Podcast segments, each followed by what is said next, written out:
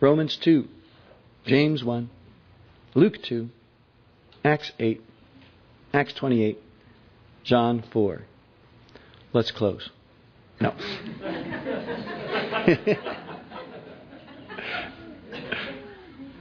All right, how many have been with us and through the book of Romans? At least a little bit, okay? Probably you're starting to figure out the topic, one of the topics, uh, the big one that is throughout this book is the righteousness of God. Uh, Paul says in chapter 1, verse 17, I'm not ashamed of the gospel, for in it the righteousness of God is revealed. Okay, so he is revealing the fact that God is always right. And we saw at the end of chapter 1 God is always right, even in his wrath. We, now we're seeing in chapter 2, God is righteous, right in his judgment. We began last Thursday talking about specifically the righteous judgment of God. And really, ever since verse 18 of chapter 1, you could say that Paul has been throwing us all under the bus of God's righteous judgment. Matter of fact, I finally brought it. This is the cup I've been talking about. It says on one side, it says wretched. How'd you like to have somebody give you a Christmas present that says wretched? But it's true. It says, I'm the wretch the song refers to. If you're paying attention through the book of Romans, especially these first three chapters, you'll want one of these cups. because we are all thrown under the bus by Paul's declarations here in these first few chapters. That includes the atheist under the bus. Because Paul says, look, God has revealed himself to the atheist. That includes the guy on Skid Row under the bus, the prostitute, the pimp, the sexually immoral under the bus. And lest you think, well, you know, I'm not that bad, I'm not one of them. Well, verse 28 begins this list that throws us all under the bus. There's words like covetous in there. That means that you want more than what you have. There's words like envious, where you want something that someone else has. There's words like contentious, means you like to argue. There's words like disobedient to parents, under the bus, untrustworthy, unforgiving, gossip, under the bus. The backbiter finds himself under the bus. And in the middle of that list, from verse 28 on to the end of chapter 1, just in case you look around and you go, yeah, I'm still unscathed. I guess I'm better than the rest of these losers. Paul puts in the word proud, boasters. Everybody finds himself under the bus. Now, we, we touched on this a little bit uh, indirectly, but we haven't addressed it directly yet. I thought I'd do that today. Maybe you're thinking, though, okay, we're all under the bus of God's judgment. He's right to judge us. But what about the guy on the island who's never read the Bible? Have you ever tried to share Jesus with somebody and they'll say, hey, but, but what about the guy on the island who's never read the Bible? I want to give you the, the, the short answer, and then we're going to spend quite a bit of time explaining. Let's take out the parentheses. If you, some of your uh, versions have parentheses from verse 13 to 15, let's take those out and just read verse 12 to 16. This is the gist of where Paul's going. Verse 12, uh, chapter 2, Romans 2, verse 12. For as many as have sinned, that is, missed the mark, they've blown it without the law, that means without knowing the law, will perish will also perish without the law. And as many as have sinned in the law, that is, knowing the law, so they are aware of it, will be judged by that law. Verse 16, in the day when God will judge the secrets of men by Jesus Christ. The idea is God knows everything all the time. He knows the secrets of men. And Paul's judgment bus that has so successfully mowed all of us down says basically, okay, let me be frank with you here. God's judgment bus is going to mow down the informed and the quote uninformed. Now we'll see how uninformed they are. The, the Paul's judgment bus is going to mow down those with the law, those without the law, the Bible scholar and the island dweller, the Bible expert and the guy that says, "Hey, what's a Bible?" The guy in the ivory tower and the guy on the island. Now that might make you uncomfortable. I think you'll see as we go through that God's judgment is righteous. Let's start first, okay, with the Bible scholar. By most people's standards today all over the world, that would include you guys. Meaning you have access to the Bible. Verse 12 For as many as have sinned without the law will also perish without, without the law. Now watch. And as many as have sinned in, that means to have the knowledge of the law, will be judged by that law that they have the knowledge of. Let me start this way this morning. We are going to talk about the guy on the island today, okay? But I need to say this. If you're in this room this morning, you are not that guy. You are not the guy on the island.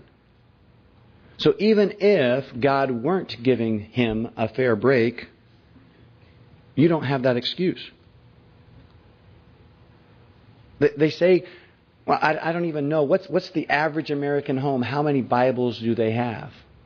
It's certainly more than one. The average American home has these Bibles.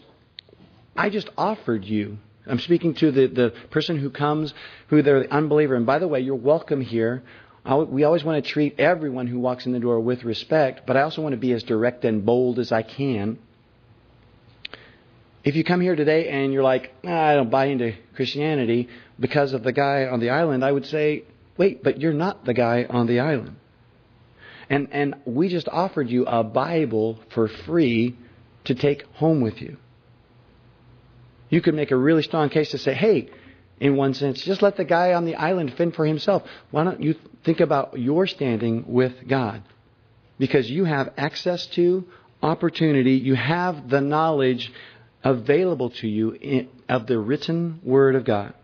And verse 12 says that in the day when God judges your secret heart, your heart of hearts, that is the standard that you will be judged by.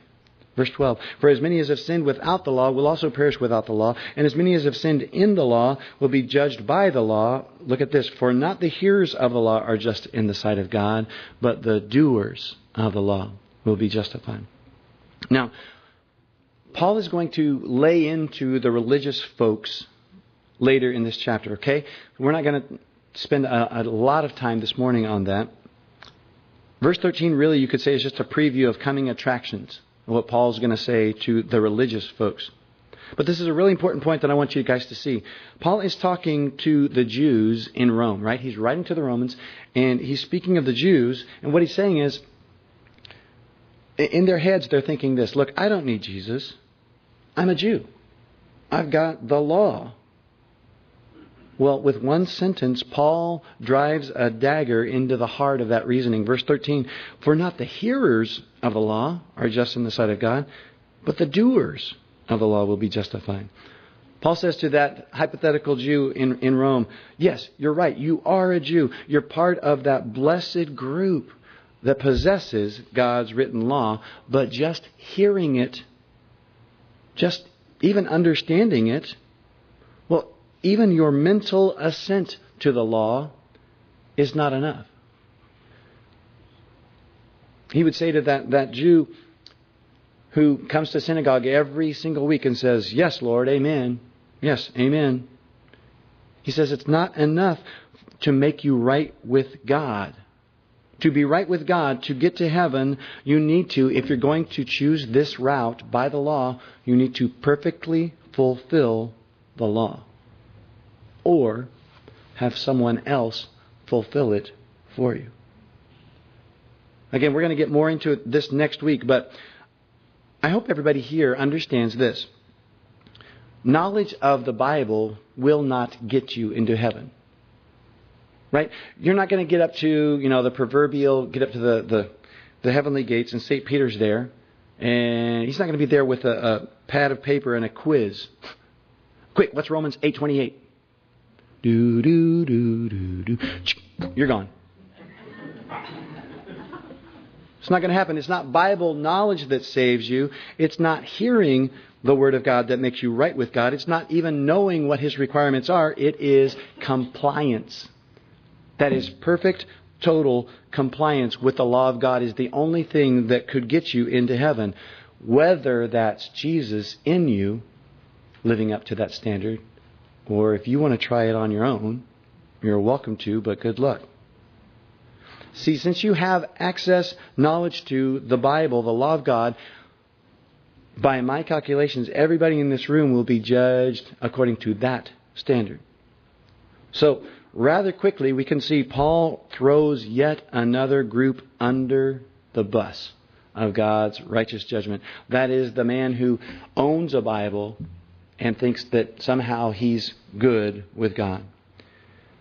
Every religious person who knows the law and fails to keep it perfectly is condemned, which once again leads us to the, the same conclusion we've been coming to every time in, in these first few chapters. I need a Savior. I need someone who can fulfill that righteousness on my behalf. Now, that's the exposition, excuse me, I believe, of, of this verse in context. But there is an indirect practical application for the Christian. Okay? James 1. Turn to James chapter 1. This is, again, not a direct application because if it were direct, you would be trying to fulfill the law in your own power. And we all know how well that's worked out for us so far. But turn to James chapter 1. Let me ask you this Are you a hearer of the word or a doer of the word?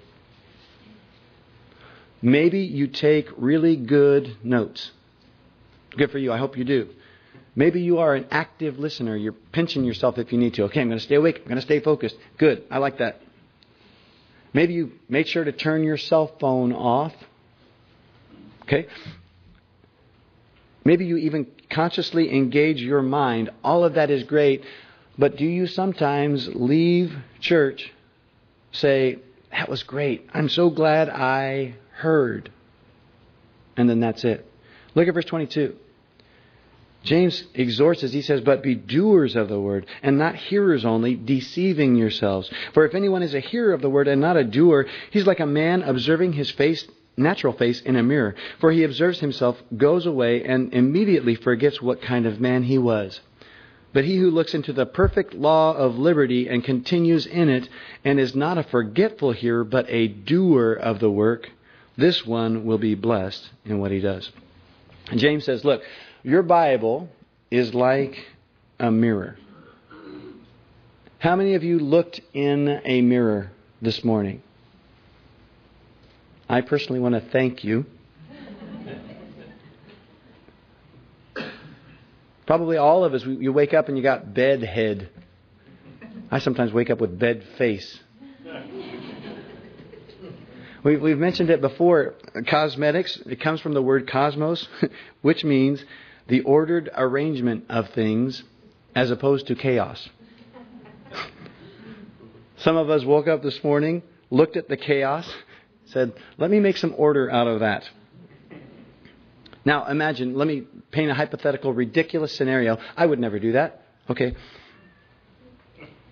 Let me paint a scenario for you. A guy, you, you know a guy, and he wakes up and he's got bed head. He's got bed face. He eats breakfast and he gets a piece of bacon stuck in his beard. Shall I make it grosser? He gets cereal in there. Half of his breakfast is in his beard, okay? He, he goes to the mirror and you're walking alongside him, okay? It's my story. and he checks himself out. And he goes, Man, I look pretty bad. And you say, Well, yeah, I'm glad you noticed. You're going to make some adjustments, right? And he says, Well, I should. I mean, boy, it's, it's chaos. Tell you what, I am some kind of ugly.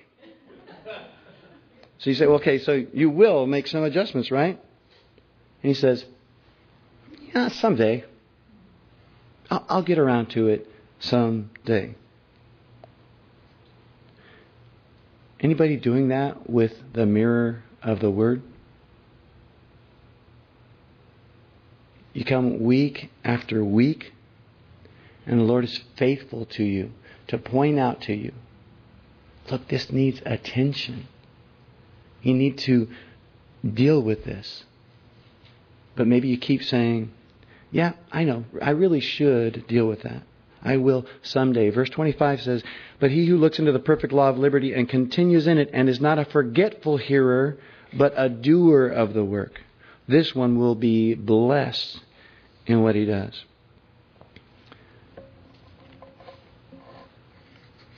I have thought of a way to, to make help you me- remember this application. You ready? What's the bacon in your beard? What's the thing that you've been coming to the Word over and over again, and you keep saying, I really need to address that. I need to address that, but I will sometime. Bible says, look, if you'll do it today, while it's still called today, the Lord will meet you. He will help you. But you have to decide to be a doer of the Word. And I don't know what that looks like for you. I don't know if that means having a conversation or forgiving someone or whatever it is, unplugging something.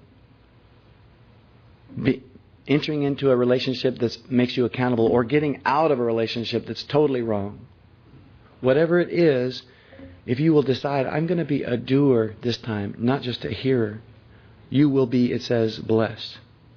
Okay? Let's go back to Romans chapter 2.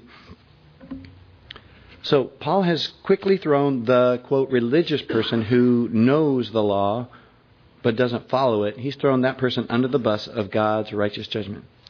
Paul has taken, as it were, the bus and mowed down the guy in the ivory tower. Now, you say, but what about the guy on the island?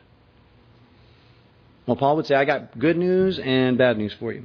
Here's the good news you will not be judged by what you did not know. Here's the bad news you will be judged by what you did know and failed to respond to. Matter of fact, back up to verse 12, says, For as many as have sinned without, and you can insert for clarification, the knowledge of the written law. So as many as have sinned without knowing about or knowing the written law will also perish without being held to the standard of the law. Okay? In other words, the guy on the island will not be judged for compliance to a law that he never knew, but he will be judged for compliance to the law that he does know about. If you're taking notes, I've got three words that begin with C for you. You could say that the guy on the island is surrounded by three C's. Pretty good, huh? Thank you. Pride. See, I'm in that list too. Three C's. First one, creation. We've talked about it. We'll talk about it a little bit more today. Second word, conscience. And then the third word, I think you're going to see a collision course. Creation, conscience, collision course. First, creation. We'll, we'll talk a little bit about it. We've, we've talked at length, I think it was two weeks ago. You, you might want to get that CD, listen online. But let me just remind you of a few things we learned in Romans chapter 1. One was this God preaches a sermon every single day to the guy on the island through his awesome creation. Psalm 19:2, we looked at it. Day unto day utters speech. So every day is a sermon. Every day is a speech to all of creation. Day unto day utters speech, and night unto night reveals knowledge about God, who He is, how much He loves us. He lets us breathe His air Right? Every day we breathe God's air that He designed specifically for our lungs. Every day we eat food that He provides for our bodies that will not kill us the second we put it in our mouths. Every day we use opposable thumbs and enjoy them. Every time that those things happen, God preaches. And we learned in Romans chapter 1 that you have to actively suppress that truth. You have to work really hard to deny that you were created fearfully and wonderfully made. Look at verse 18 of chapter 1. For the wrath of God is revealed from heaven against all ungodliness and unrighteousness of men who suppress the truth in unrighteousness. Because what may be known of God is manifest in them, for God has shown it to them. For since the creation of the world, his invisible attributes are clearly seen, being understood by the things that are made.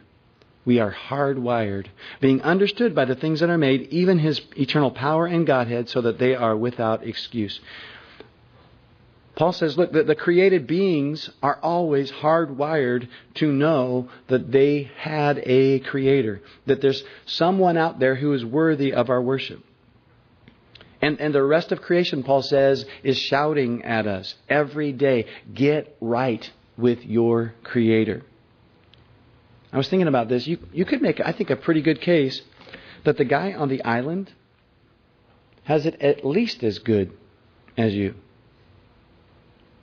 We've just established he has a better teacher. God Himself teaches them.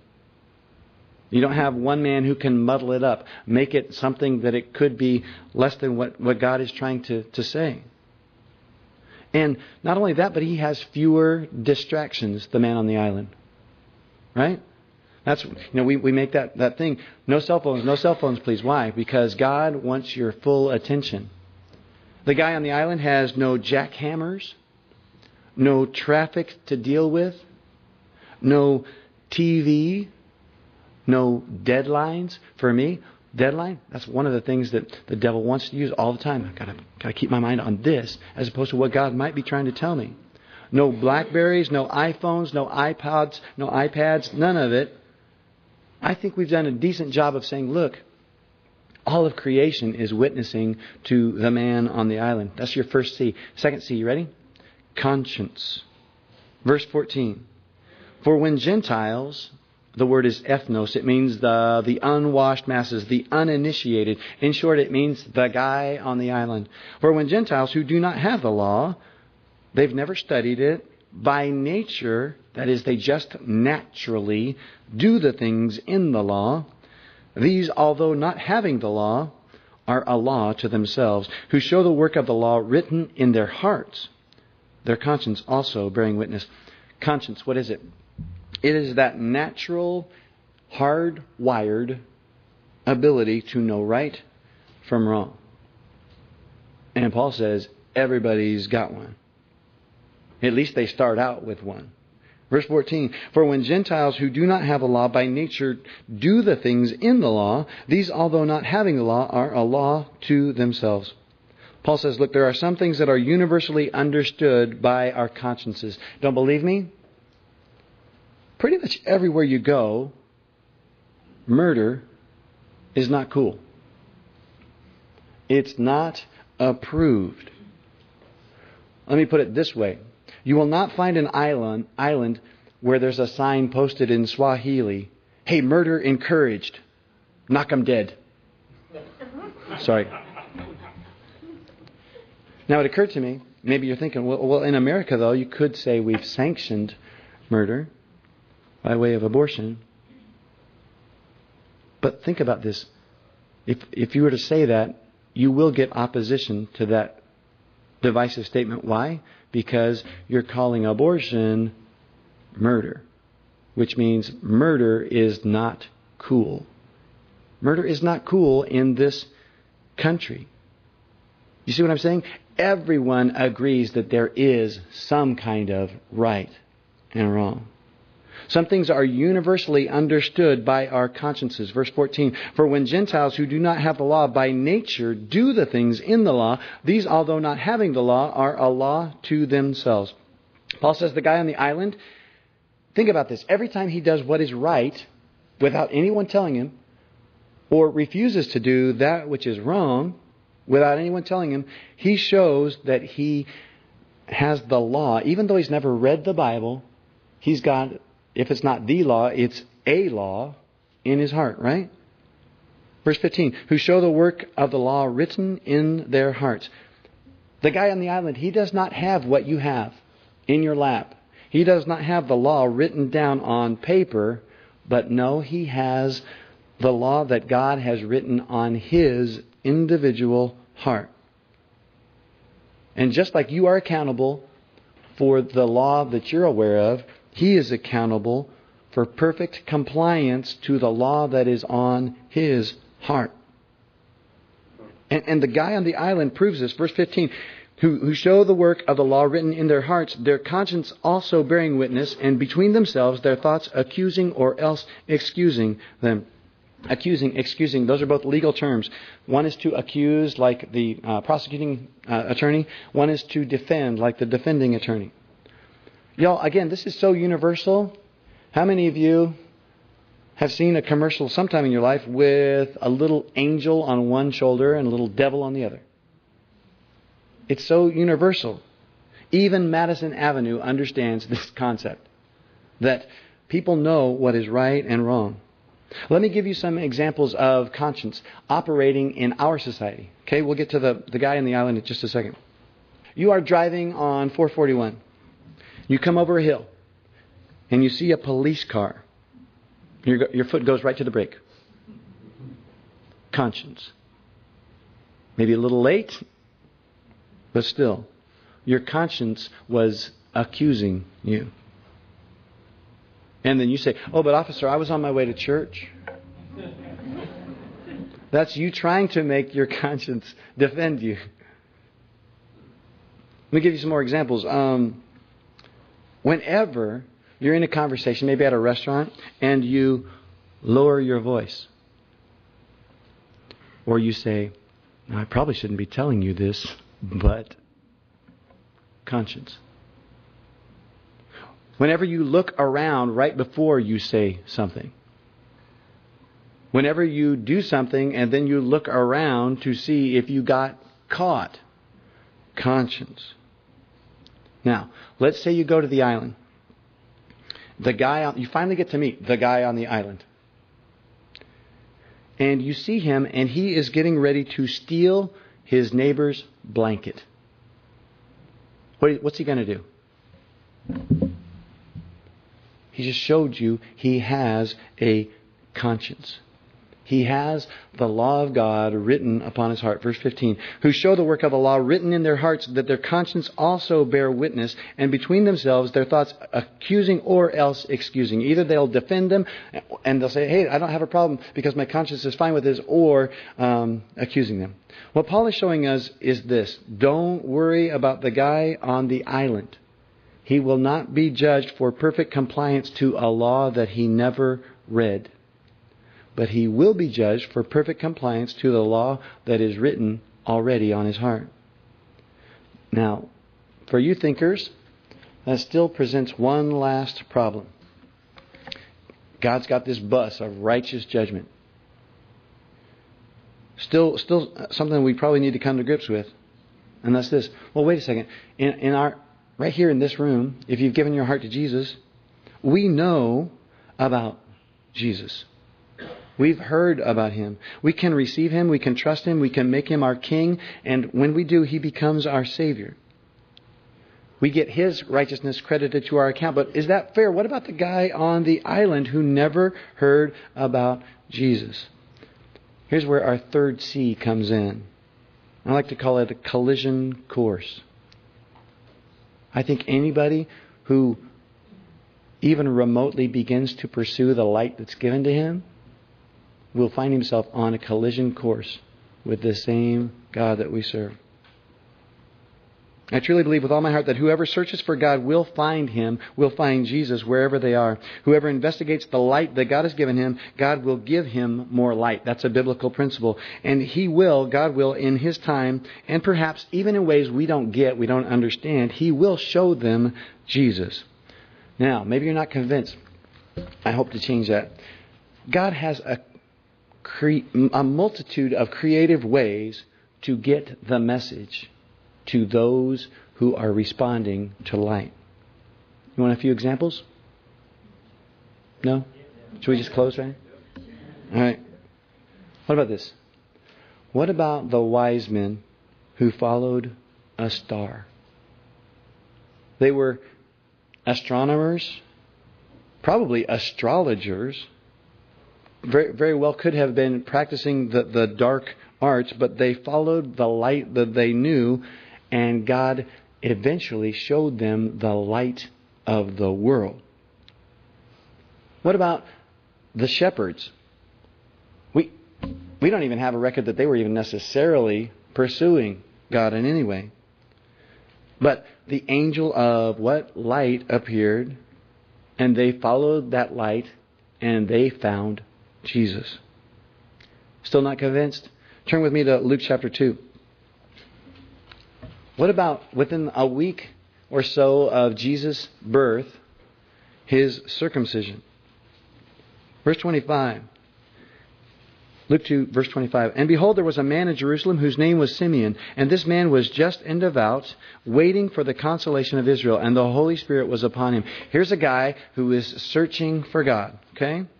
Verse 26, and it had been revealed to him by the Holy Spirit that he would not see death before he had seen the Lord's Christ. So he came by the Spirit into the temple. So the Holy Spirit is saying, You need to come here. I've got an appointment for you. And when the parents brought in the child Jesus to do for him according to the custom of the law, he took him up in his arms and blessed God and said, Lord, now you are letting your servant depart in peace according to your word. For my eyes have seen your salvation, which you prepared before the face of all peoples, a light to bring revelation to the Gentiles and the glory of your people Israel. See, he was faithful to the light that was given him, and he got to see that light face to face. Look at verse 36. And Anna. Now there was one Anna, a prophetess, the daughter of Phanuel of the tribe of Asher. She was of great age and had lived with a husband seven years from her virginity. And this woman was a widow of about 84 years who did not depart from the temple, but she served God with fastings and prayers night and day. She, she didn't have all the answers, but that which she knew, she pursued. Verse 38 And coming in that instant, she gave thanks to the Lord and spoke of him to all those who looked for looked for redemption in Jerusalem. Are you seeing yet at all that God has a myriad of ways of introducing Jesus to the seeking sinner? Turn with me to Acts chapter 8. Acts chapter 8. The guy who wrote this book, Romans, back in ch- chapter 8, instead of Paul, his name is Saul. He's uh, going crazy, persecuting the church. And look what happens in the middle of that scene. Acts chapter 8, verse 26. Now an angel of the Lord spoke to Philip, saying, I got, a, I got an appointment for you. Arise and go toward the south along the road which goes down from Jerusalem to Gaza. Gives him very specific instructions. This is, it says, desert. Okay, desert. The middle of nowhere. Verse 27. So he arose and went, and behold, a man of Ethiopia, a eunuch of great authority under Candace, the queen of the Ethiopians, who had charged, who had charge of all of her treasury, and had come to Jerusalem to worship. He was following that light which he knew, was returning, and sitting in his chariot, he was reading Isaiah the prophet. Then the Spirit said to Philip, Go near and overtake this chariot. I want you to, the Spirit is saying to Philip, okay, I got you here. Now, run really fast, overtake that chariot. I have an appointment for you. Verse 30. So Philip ran to him and heard him reading the prophet Isaiah and said, Do you understand what you are reading? And he said, How can I unless someone guides me? And he asked Philip to come up and sit with him. Divine appointment. Huh, what a coincidence. Here's a man who's pursuing that light which he's been given God supernaturally directs Philip on this appointment. And if you, if you remember how the rest of this guy gets baptized, and then what happens to Philip? Poof. He's gone off to another place, another appointment that God has for him. God has amazing ability to reach out to those who are just in the middle of nowhere. Acts 28. Turn with me. Acts chapter 28. Now, this is following the writer, Paul, this is after he's been converted. He's no longer Saul, he's Paul. And he has been um, arrested. He's on his way to Rome. He's suffered tremendous hardship, and the latest thing is a shipwreck outside an island. Acts 28, verse 1. Now, when they had escaped, they found out that the island was called Malta and the natives showed us unusual kindness, for they kindled a fire and made us all welcome because of the rain that was falling and because of the cold. But when Paul had gathered a bundle of sticks and laid them on the fire, a viper came out because of the heat and fastened on his hand. So when the natives, that is, the island dwellers, those guys on the island, when the natives saw the creature hanging from his hand, they said to one another, No doubt this man is a murderer whom though he has escaped the sea, yet justice does not allow to live. Huh, they have their own law. It's written on their heart. Even there, they get, oh, this guy must have done something wrong. Verse 5 But he shook off the creature into the fire and suffered no harm. However, they were expecting that he would swell up or suddenly fall down dead. But after they had looked for a long time, okay, we're going to keep an eye on him, and saw no harm come to him, they changed their mind? Okay, he must be a God. See, they don't have all the answers. They don't have it all figured out yet. But they're like, okay, well, we know that our Creator is just.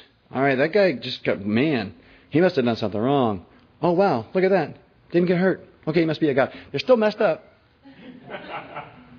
But they're responding to that light which is given them. Verse 7 In that region there was an estate of the leading citizen of the island, whose name was Publius, who received us and entertained us courteously for three days. God happens to bring this leader of the island that everybody's influenced by, makes him sick. Verse 8 And it happened that the father of this guy lay sick of a fever and dysentery. Paul went into him and prayed, and he laid his hands on him and healed him. So when this was done, the rest of those guys on the island who had diseases also came and were healed. They also honored us in many ways, and when we departed, they provided such things as were necessary. You'll see that God has a myriad of ways.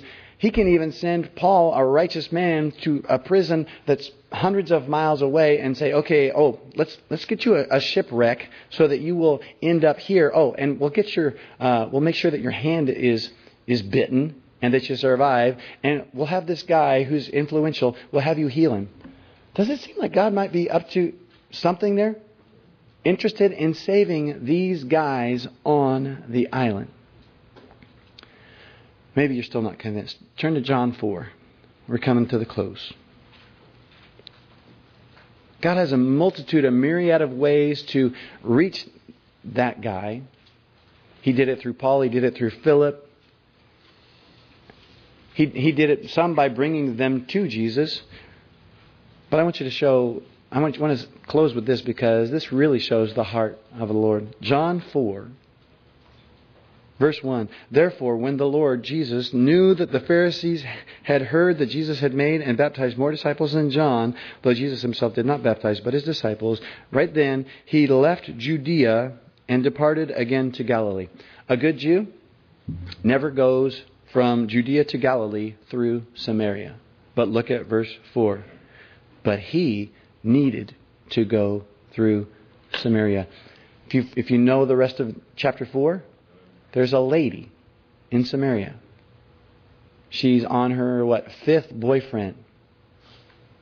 She is desperately looking for someone, something to fulfill her. She goes to, to Jacob's well, and who does she meet? Jesus.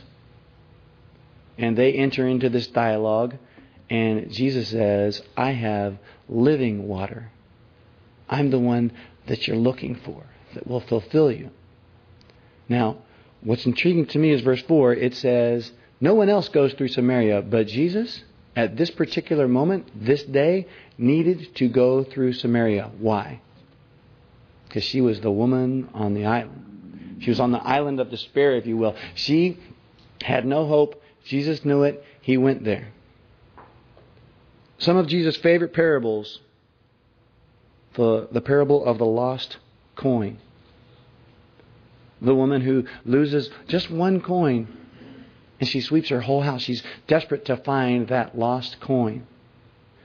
The parable of the lost sheep. A guy who would leave 99 sheep just to go find the one. The parable of the prodigal son. Who, when, when he comes back, his dad says, He was lost, but now he's found.